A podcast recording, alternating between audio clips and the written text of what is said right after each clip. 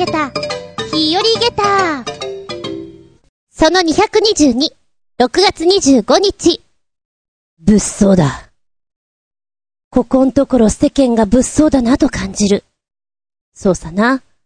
自然災害に関しては、自己防衛のために、先に色々準備しておいてくださいとしか言いようがない。身構えといてくださいとしか言いようがない。物騒な世の中に対してはどうだろうか。正直日本人は平和ボケしてる民族だと思うんですよ。なので私は、これを機にね、小学校とか中学校とか、体を使うような時期に、護身術とか、武道とか、取り入れてやっていくべきなんじゃないかなと思う。中学校に入ってからそうね、男子は多分柔道をやってると思うんですよ。で、まあ学校によっては女子は剣道とかもあるかもしれないんだけど、本当に授業でちょびっとやるようなもんじゃないですか。じゃなくて、護身術という意味合いで、こうなった時にはこうしなさいよとか、やっとくべきなんじゃないかなと思うな。まあだからといって、銃や包丁を持った犯人に立ち向かえるわけではないよ。んだけど、そういう練習をすることによって痛いとかさ、あ、こうやると人間ってダメなんだなとか、わかるじゃん。身をもって知っとくべきだと思う。あと、武道とかって、やっぱり、日本古来のものとかってさ、伝えていった方がいいと思うんだよね。だから最初は本当に、興味をそそるようなものでいいのよ。忍者教室みたいなそんなところからスタートでいいんだと思うんだけど、そういうところから護身術というのが入っていったらもっといいんじゃないかなと思いました。最近の子は、痛いとかいうことをほとんど経験することがないようなので、ぜひやっとくべきだと、おいら思うよ。そんなお話をしつつ、しばしお付き合いくださいませ。お相手私。携帯新しくしましたとさ。あの、サイズがでかくて、手が軽症になりそうなんですけど、マジ痛いんですけど、あつみじゅん。どうぞよろしくお願いします。この番組は、ちょあへよ .com のご協力へて放送しております。すごく単純なんだけども、パッと見た時に数字が並んでるのを見るのって、嬉しくないっすか？私鈍い方なんであんまり気づかないんですけど、パッと見たら、あ、下駄222なんだみたいな。にゃんにゃんにゃーんだな。そこで気づいた。前回やった時気づかなかったもん。222。エンジェルナンバーっていうの知ってた？あ、全然知りませんでした。何エンジェルナンバー？なんだか、数字には意味合いがあるらしくて、このゾロ目の222、天使からのメッセージがあるそうです。あ、どんなメッセージか。心配や不安は手放してください。あなたの想像通りに全てうまくいくことを信じてください。そして、今、あなたがしていることをこのままし続けてください。と、あなたに伝えているエンジェルメッセージだということ。本当に？なんだろう。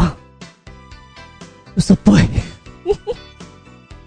で、この、エンジェルナンバーなんですけれども、なんだろうな、いっぱいいろんなことが書いてあって、もう無理かもしれないって、ネガティブになってしまった、そんなあなたに勇気を与えるというナンバーなんだそうです。あう、ちなみに恋愛面に対しては、お互いの気持ちが通じ合う時であり、絆が深まる時を知らせてくれてるエンジェルサインです。だから、あなたの気持ちを素直に相手に伝えてください。そしたら二人の関係始まっていく時です。それが今です。と書いてある。ちょっと言い回し書いてるけど。で、ちなみにね、ゾロ目のエンジェルナンバーっていうのが今222だったんだけども、数字が上がるごとに運気が上がってくんだって。ちょっと待って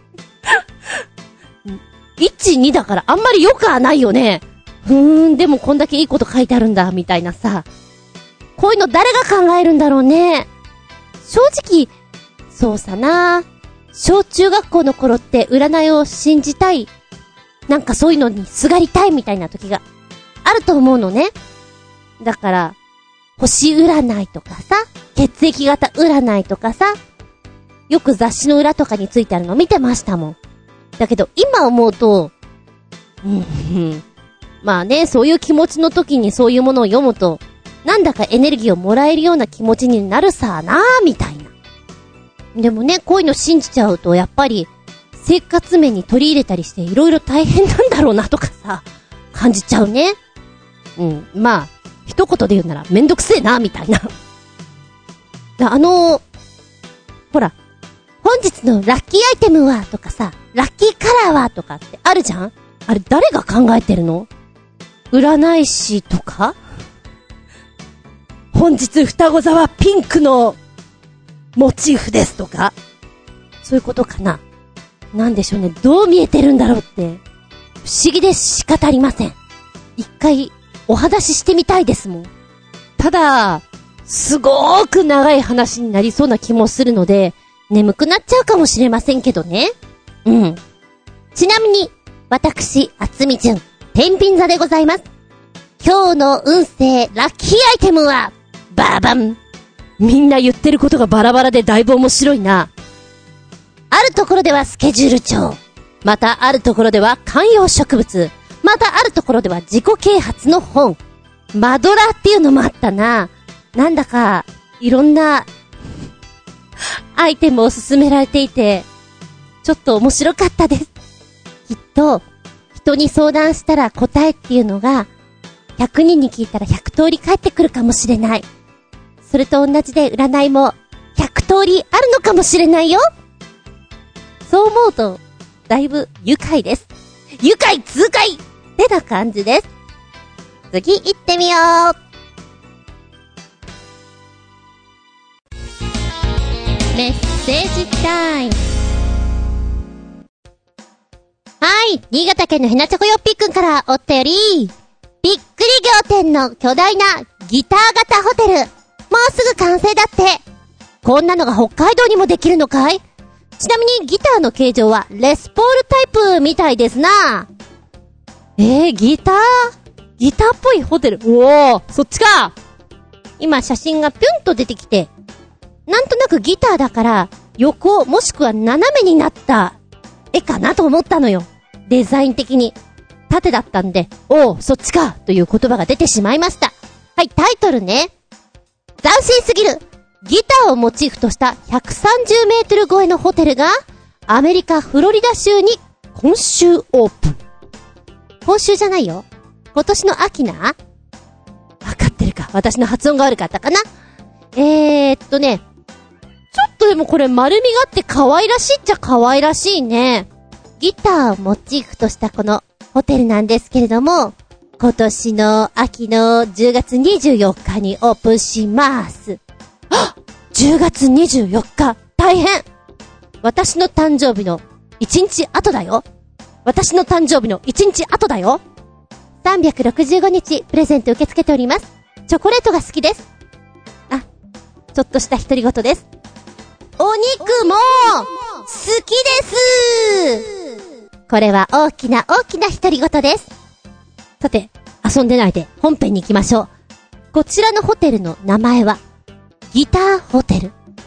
日本でもおなじみのハードロックカフェを運営しているハードロックインターナショナルが開発しています。ものすごい存在感だよねーと。床から天井までガラス板を装備した建物は、約137メートル。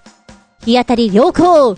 リゾートには638の豪華な客室が準備されているということ。今写真出てるのは、まだ途中段階ですね。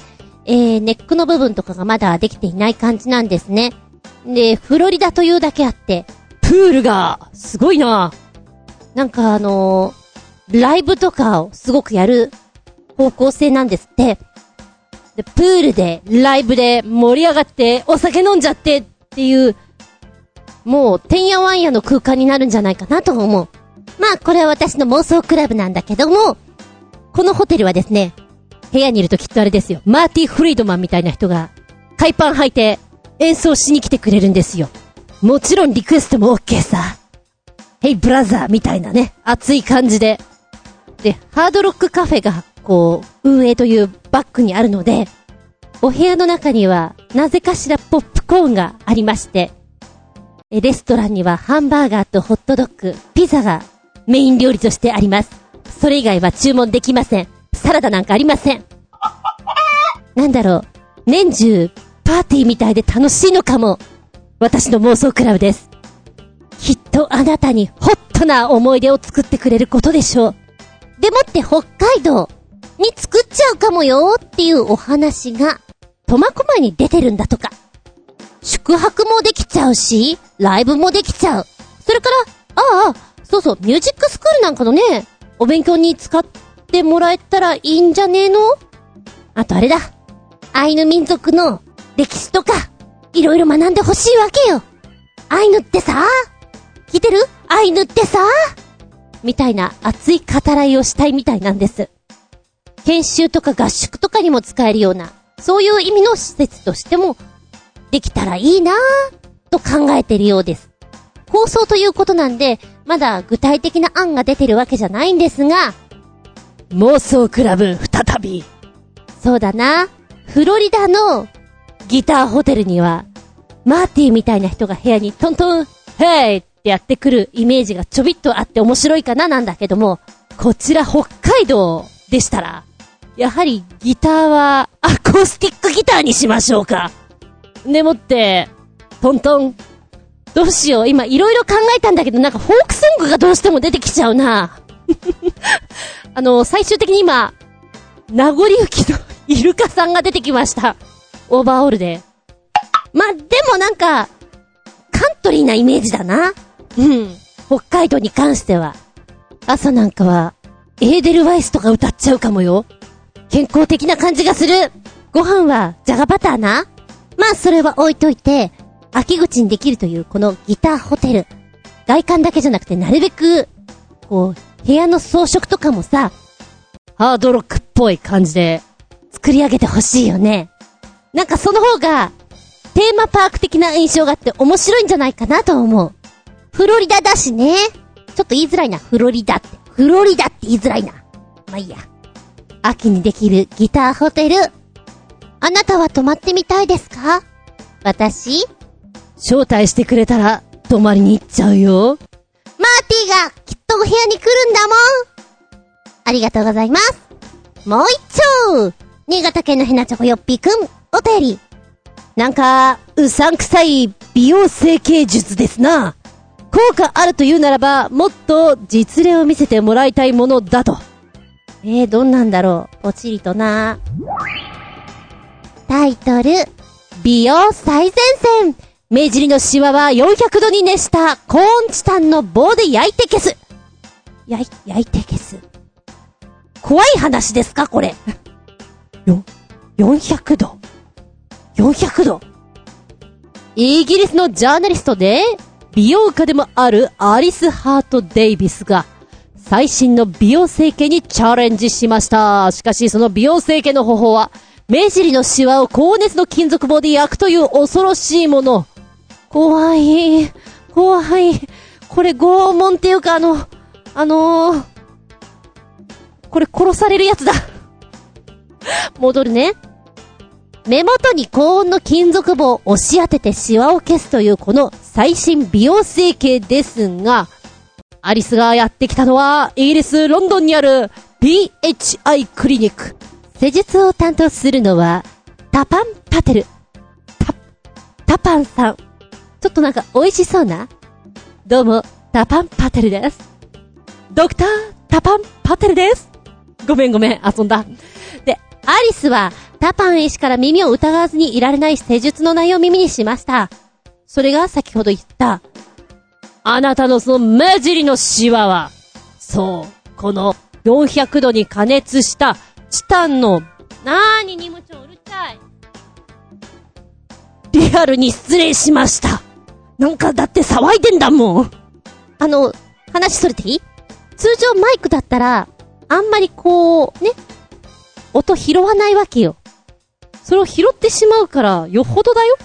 はい、それました。もといもといもといんそう、目尻のシワの取り方のお話でしたね。400度に加熱したチタン製の金属部を目尻に、ギュギュッと押し付けるという方法なんですが、そんなことしたら火傷してしまうんじゃないんですか？って思いますよね。ええー、そうなんです。もちろん火傷しますよ。ドクター、タパンは言います。いいですか？人の皮膚組織は火傷を負うと張りのある肌に必要不可欠なコラーゲンと、それを支える役割を持つエラスチンというものが生成するんです。そのため高温の金属棒でシワのある箇所に火傷を負わせると、修復時に肌の若返りがなされるということなんですよ。ご理解いただけましたか？うんうん。なんだか、本当にうさんくさいってこういうことだね。ただなんか心が弱ってたり、何かにすがりたいという気持ちがあると、こんな言葉でも信じてしまうのかもしれない。とてもじゃないけど、これで、お願いしますとは。言えねえなまあでもね、火傷を負わせてからの施術になるわけだから、痛みが伴うわけだ。それって、すごくね、やけどってだってかなり痛いじゃん。ので、一番最初に麻酔クリームを塗って、それで施術を行う。一週間もすれば、肌が、こう、火傷の部分が治って、ピーンとして、若、若返る、わ、若返る若返ったような感じになるっていうお話らしい。らしいけど、絶対やらない。いや、本当に、うさんくさいっていう言葉がぴったりでございます。もう、パーフェクトなうさんくささでございます。もう、匂ってきそうだもんね。うさんくさいよーって。ぷーんと。すごいね、これは。これはダメなやつだ。そう思う。逆に面白かった。ありがとうございます。おいメッセージ。新潟県のひなちょこよっぴくん。究極の変な屋上プールらしいな。まずどうやってこのプールに入ったり出たりするのだろうか。斬新すぎるだろうかっこ笑い。斬新すぎる。入り口がないってことかな？ん？屋上に、いや、階段とかもないってことかな？おー、これすごいなタイトル。ロンドンに世界初の360度透明な空中プール建設へ。55階建てビル屋上。利用者は水中から出入り。え、なんかかっけえ。水中から出入りするんだぜ。なんだこりゃ。近未来な感じ。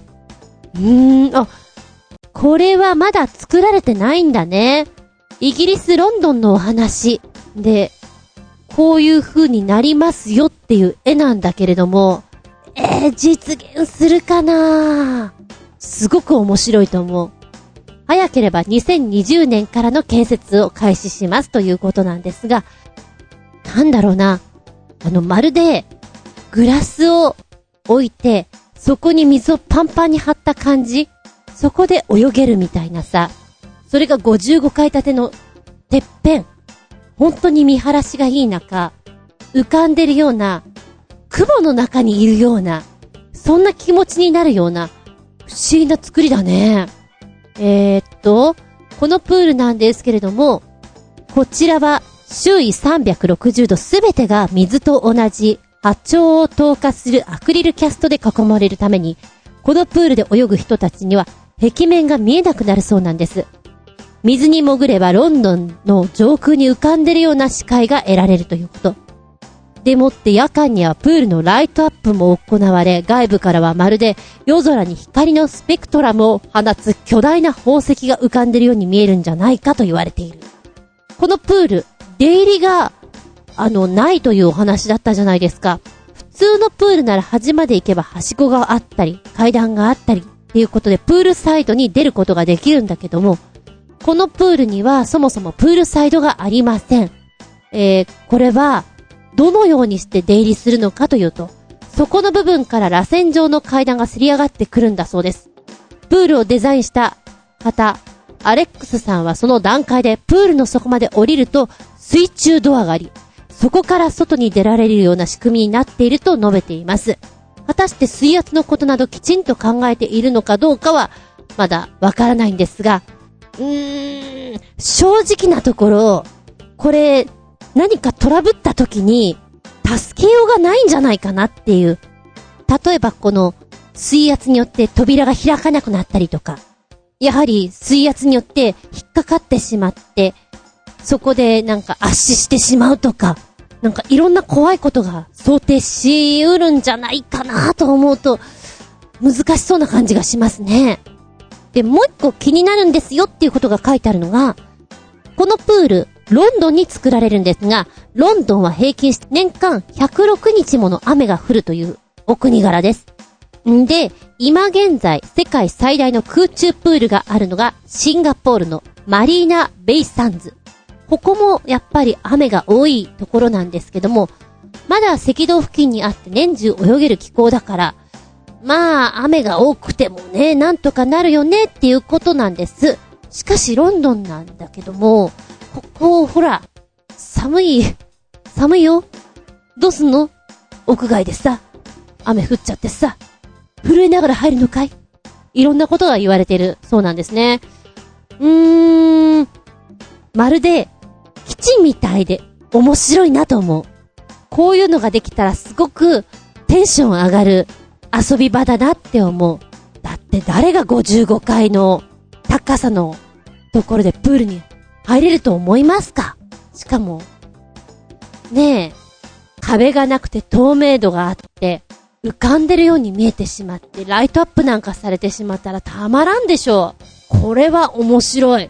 面白いけど非常に難しいんじゃないかと思ってしまうんでゲスよ。ですので、もうちょっと、なんか考えて、現実化できればいいなと思う。すごいね。こういうことを考えてる人がいるんだもんね。ユニークだ。日にめちゃくちゃ焼けそうだね。太陽が近い分、面白いなびっくりたまげった。なかなかたまげったなお話です、プール。へんてこりーん。ありがとうございます。びっくりたまげた、プチゲタ話。何やってんの？のまっきー。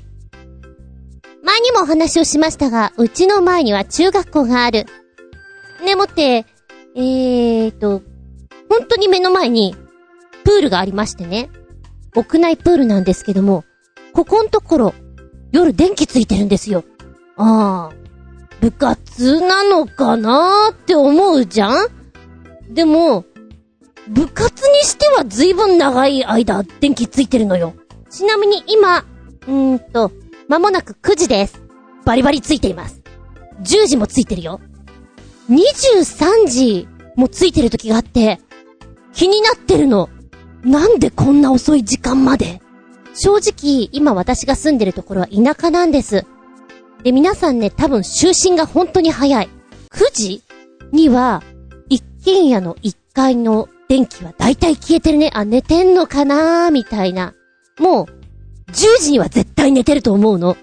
その分朝が早いって感じなんだと思うんだけど、でも、中学校のプールだよ。なんでこんな時間までついてるのってすっごく気になるの。なんか、大会があってもう特訓かいいや、いいんだけど、にしてはちょっとほら、お時間が。お時間がちょいと義務教育のあなた方にとってはどうですかって感じ？うん、だからといってあの、ピーとかさ、まさに今泳いでますよっていう感じが全然しないんだよね。ただ高校と明かりがついている。何やってんだろう。一回、あのー、夏休みに遊びに来た時に、入りに行ったことがある。あの、外部の方でも、名前を書いてね、住所書けば入れるよっていう。まあ、都心と違って、あの、施設が少ないんですよね。だから、学校とかの貸し出ししてるんだろうなと思うんだけれども。いや、ま、まさかのナイトプールじゃないよね。ここでナイトプールやっていたら私は、びっくりたまげっただよ。ま正直、この、皆さんが、お休みになってる真っ暗い中、高校とライトがついてんのが、ちょっとだけ、迷惑になってんじゃないのかなって、思ったり、思わなかったり、しております。私はいいんだけどね。プールかなんかがむしゃらに泳ぎたくなるときあるよね。あと、あれやってみたいんだよなと思いつつ、一回もやってないのが、アクアビクス。あれ、ちょっと楽しそうじゃない？そうそう。私が子供の頃っというか今もそうだと思うんだけど、習い事の多いやつでは、スイミングスクールに通うっていうのが本当に多かったのよ。この辺の子はスイミングスクールがないな。スイミング習えんのかな？いやもう、あれなのかな？屋内とか、そんなのもうめんどくさいから、自然の海に皆さん行きましょうってやつなのかな？夏になったらたっぷり泳げるじゃないみたいな。そんなお金をかけてスイミングスクールに行ってどうするの？的な？わかんないけど、あんま見ねえなってちょっと思ったの。今、私の目の前には高校と光る、このプールが気になります。は今、小学校の時のプール思い出しちゃったよ。うちの小学校は屋上にプールがありました。で、確かに屋外にあるので、プールという意味合いでは、まあ、そうね、7月だよね。プール開きみたいなのは。だけど、魚、魚話していたような気がするんだけどな。土壌魚、魚だったような気がする。釣り？なんかそんなことをやっていたような気がする。その類？だったらちょっとあり得るかも。きっとね、あと2時間ぐらいして、うわ、まだ電気ついてる。うわ、心の中で叫ぶんだろうな。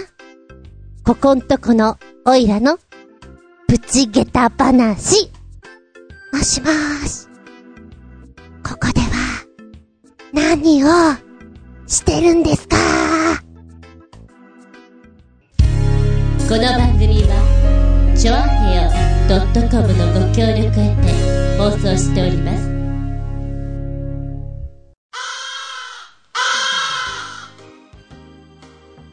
ウィスウィスウィス本日も、ショートでいいかな？いいかなっていうか、うん、ら、来週、お、続きやろうかな。慌てるのもなんだし。もう最近こんな感じごめんなさいよ。ってな感じで、本日もショートでお付き合いありがとうございます。次回は来週。来週というと何日だい？えっと、えっと、7月だよまあ、わかってるよね。7月の、2日だ次回は7月2日。下駄223こちらでお聞きいただけたらと思います。テーマは本日できなかったジメジメタイム。ねえ。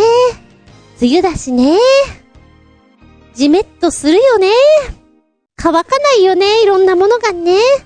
頭爆発だよねいいんだよ。ジメジメタイムを堪能しようよ。雨、雨をテーマにしたちょっと湿っぽい曲って、聞いてると、アルファファが、ファーファが出てきて眠くなる。あれ、私だけ？特に徳永さん。徳永秀明さんのお声って非常に優しいじゃないですか。で、あの、カバーソングすごく歌われてるじゃないですか。聞いてるとまあ、ファーファが、すごいことになって、夢の国に行っちゃいます。あのー、なかなか寝つけない人、ぜひ聞いてみてください。ジメジメタイム。楽しむためのアイテムは？ジメジメする映画って、なんじゃらほい。なんて話で、ジメジメタイムのお話をしていきたいと思います。お便りは、チョアヘオホームページ、お便りホームから入っていただきますか、もしくは私のブログ、ズンコの独り言の方にメールフォーム用意してございます。こちらご利用くださいませ。えー、直接のメールアドレスもございます。全部小文字で、geta アンダーバー zun アットマーク yahoo.co.jp geta アンダーバー zun アットマーク yahoo.co.jp こちらまでお願いしますね。では次回は、7月2日、日付が変わるその時に、うーん、日付が変わったその頃に、お届けできたらいいなと思います。テーマは、じめじめたい。で、よろしくどうぞ。ここまでのお相手は私。今日お昼にゆで卵を持ってって、さあ食べよ、こん。って割ろうと思ったら、生卵だった。あれ？間違えた？あれ？それとも、ゆで卵にしたと思ったら、してなかっただけの話？とりあえず、あれ？漫画みたいなことをやっちゃった。あつみじゅんでした。見舞い、聞く舞い、話す舞い。ずんこの話も、もう、おしまい。さようなら。じゃんじゃん。この間、久しぶりに避難訓練というのを受けてみた。思えば、小中学校っていうのは定期的に避難訓練っていうのがありますよね。お、か、しとか、お、は、しなんて言って、みんなで注意しながら、迅速に避難所まで逃げられるように、まあ、校庭だったりするわけなんですけども、やりました。小学校の時に、一番学年が上になると、避難用の滑り台、あれができるのですよ。もうあれをやりたくてやりたくて、1年の時からいいなぁ6年生はいいなぁいいなぁとずっと思っていた。で、ひょんなことから、私ね、えーと、アルバイトをやってる中で、事務仕事をしていたんですけれども、消防設備士の事務所で事務をやっていたんですね。で、消防設備士だから、火災報知器ですとか、煙探知機ですとか、それこそ消火器を取り扱ってる会社さんなんですよ。で、あのー、二十歳になるかならないかだよな。そのぐらいの時に、社長がね、他にも女の子たちいて、女の子部隊を作って、その、現場に行けるようにしたらいいんじゃないかって考えたのよ。まあ、確かにさ、女性の住んでるマンションとか、男性が入るよりは絶対女性の方がいいじゃないですか。その心理もとてもわかるの。そうすると、やっぱり、検査もしやすいし、スムーズだし、みたいな。で、それがあったので、結構、一緒にね、現場に行ったんです。あの、作業着着て。で、あのー、一番最初私がやっていたのが、本当に消火器のチェックをやっていたんですよ。消火器もね、あの、場所によってはピンが抜けていて、え、これピンないんだけどっていうところも結構あったりだとか。定位置に置かなきゃいけないんですけど、全然なくてすごく探さなきゃいけないとか、そういうのやりましたね。本当にちゃんと使えるかどうかとかさ。この間ね、その、本当に久しぶりに避難訓練というのをやって、話を聞いていて、あ、そっかーって思ったの。それが、実際消火器を使うっていうことになって、みんな慌ててるじゃん。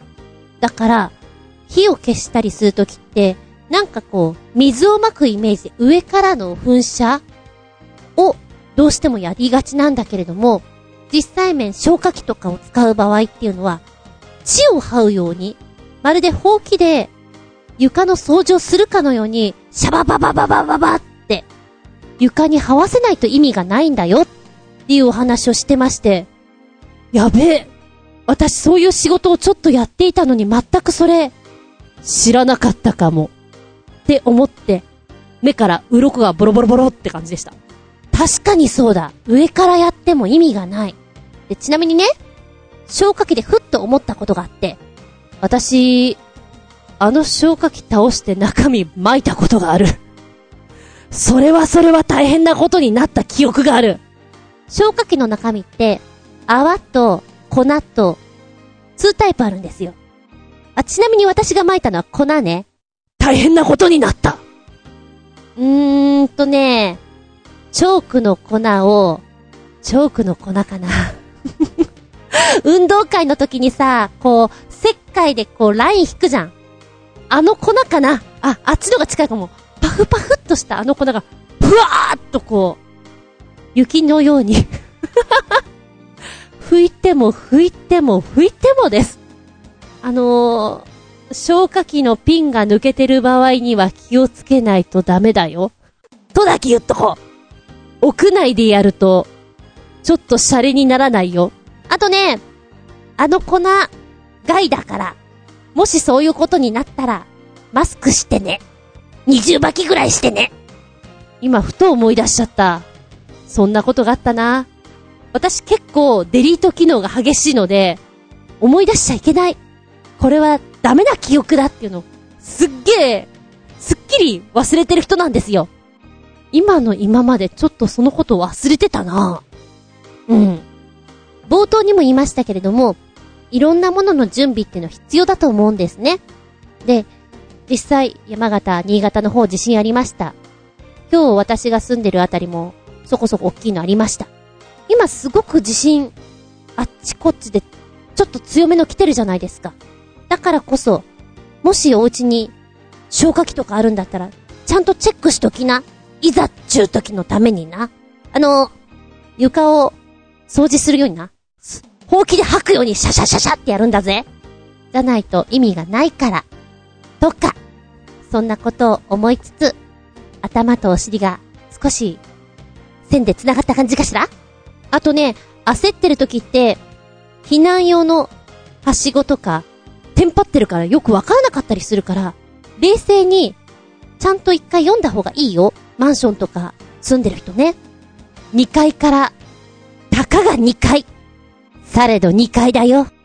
思ってるより怖いからね。はい、マンションに住んでる人は、ちょっとチェックしとこう。廊下にある消火器、ちょっと見とこう。な。少し気にしてるだけでも、違うもんだからね。うん。